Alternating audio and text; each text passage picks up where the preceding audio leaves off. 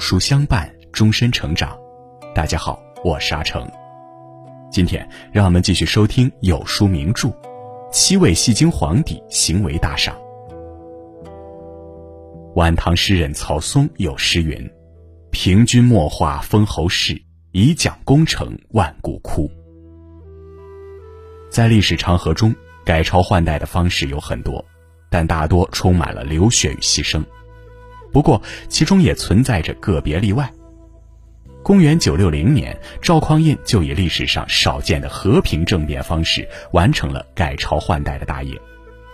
在后人看来，这黄袍加身的大戏似乎异常简单，但这背后却离不开赵匡胤十年如一日的苦练演技。如果你喜欢今天的分享，不妨在文末右下角点个再看。一。拼死护驾，永表忠心。公元九二七年的一天，从洛阳加马营的一户人家爆发出强烈的红光，伴随着一声声婴儿的啼哭，飘出异香阵阵。这个婴儿正是赵匡胤。当时正值五代十国时期，天下自从唐朝覆灭以来，各地军阀割据，战乱不断。常言道：“时势造英雄。”也正是这纷乱的时事，给了赵匡胤一个广阔的舞台，这天下人便是他的观众。赵匡胤为了有所作为，早年一直在外游历。有一次，赵匡胤在襄阳的一座小庙中落脚，庙中的一位老僧人十分擅长看相占卜。他见赵匡胤虽衣着普通，但气度不凡，老僧人就告诉赵匡胤说：“吾后进入。”北往则有寓意。赵匡胤听从了老僧人的指点，前往北方。在北方，赵匡胤投身后汉枢密使郭威，而后随其征战四方，屡立战功，开始了他的沙场生涯。郭威不仅给了胸有大志的赵匡胤一个施展抱负的舞台，也给他上了重要的一课。郭威德高望重，大权在握，因此受到了后汉皇帝的猜忌。但郭威率先发动兵变，受部将拥戴，黄袍加身，即皇帝位，建立后周。赵匡胤亲眼见证了郭威改朝换代的经过，从此明白了，只要手中有权有兵，自己也可以当皇帝。不过他深知现在的自己并不强大，就算有雄心壮志，也要先伪装自己。郭威做了三年皇帝，就因病去世，他的养子柴荣继承皇位。赵匡胤对待柴荣就像对待郭威一样忠心。公元九五四年，北汉与契丹联军入侵，柴荣御驾亲征，史称高平之战。大战在即，柴荣的右军将领樊爱能与何辉贪生怕死，不战自溃，后周军局势十分危急。在此关头，赵匡胤心想，此时是表现忠心的大好时机，他踱步挡在柴荣身前，振臂高呼。主上面临险境，我等当拼死一战。再加上柴荣亲临督战，后周军士气大振，最终击溃北汉军。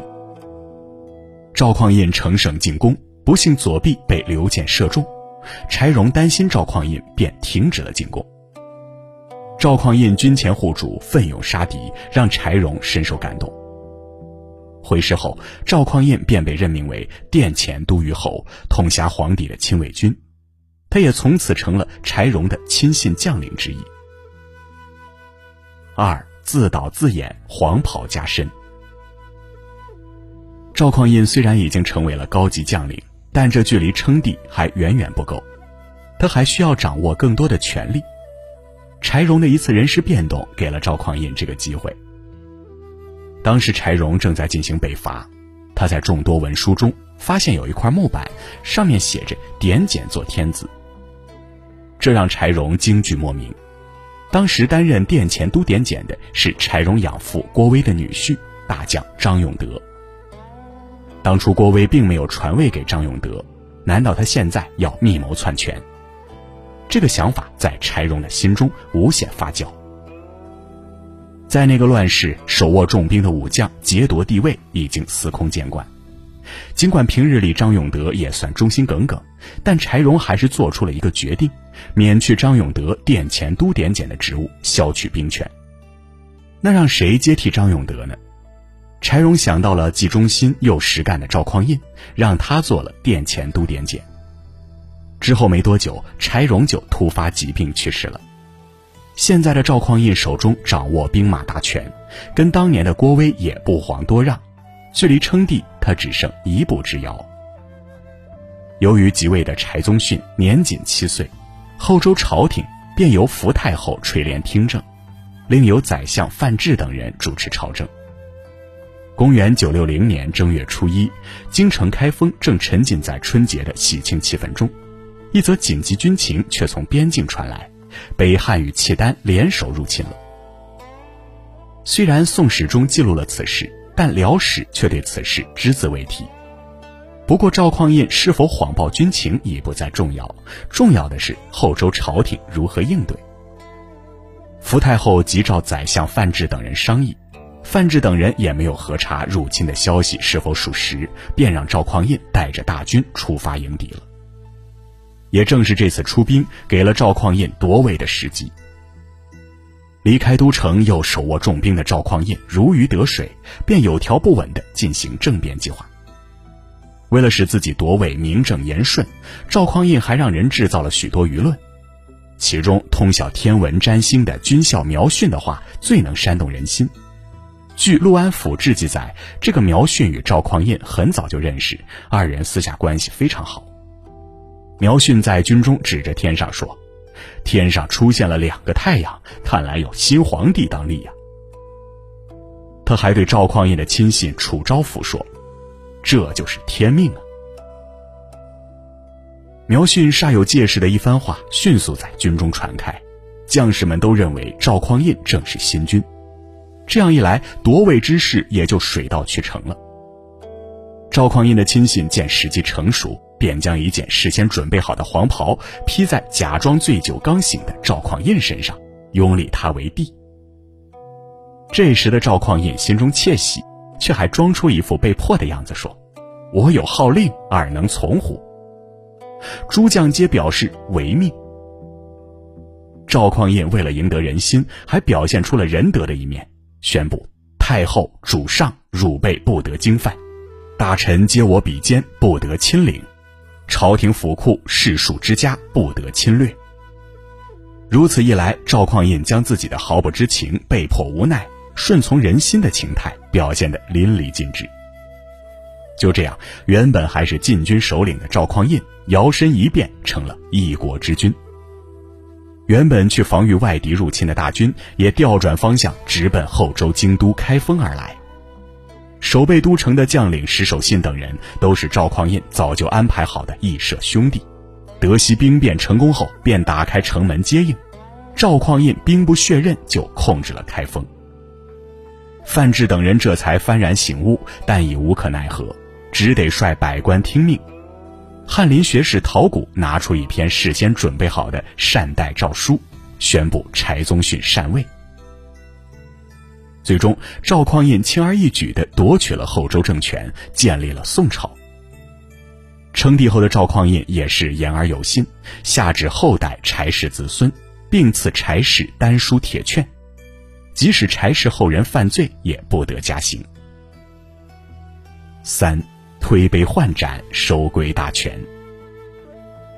建立宋朝的赵匡胤一直在思考着一个问题：如何使宋朝国运永昌？因为当时朝代更迭十分频繁，赵匡胤可不希望自己到最后是竹篮打水一场空。为此，赵匡胤便向丞相赵普请教。赵普表示：现在的将领皆非统御才，恐不能制服其下，万一军武作孽。必亦不得自由耳。五代论中有言：“兵权所在，则随以兴；兵权所去，则随以亡。”赵普的一席话让赵匡胤恍然大悟：五代十国之所以更迭如此频繁，不正是军权不稳造成的吗？于是，稳定军权成为了赵匡胤当下首先要解决的问题。那么，如何让自己的将领乖乖交出手里的军权呢？赵匡胤为此便自导自演了一出苦情大戏。晚朝时，赵匡胤把石守信等高级将领留下来喝酒，酒兴正浓时，赵匡胤突然平退侍从，开始了他的表演。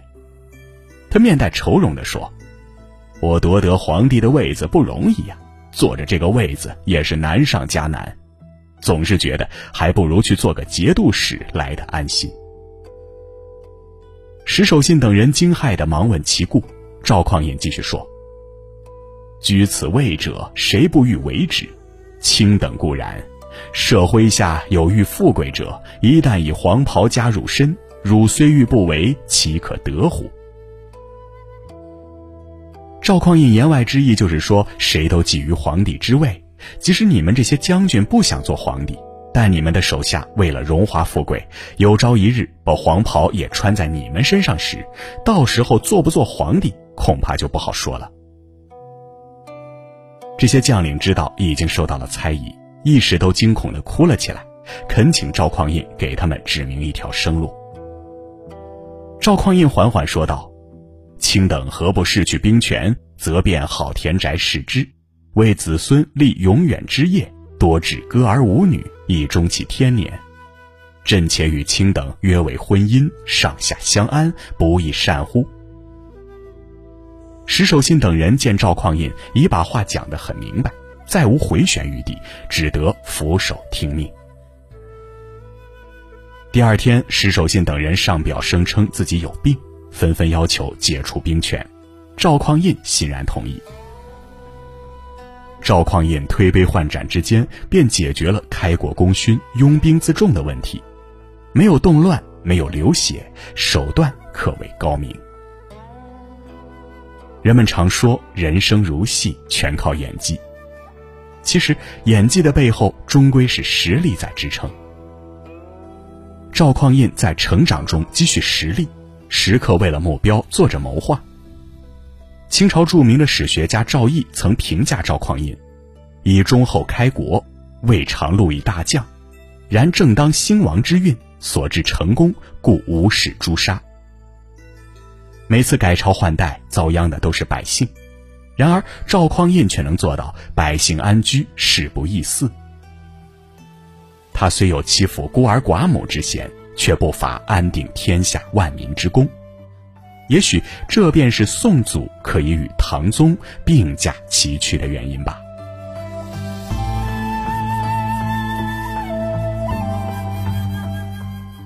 好了，今天的分享就是这样了。如果您喜欢的话，不妨在文末右下角点个再看。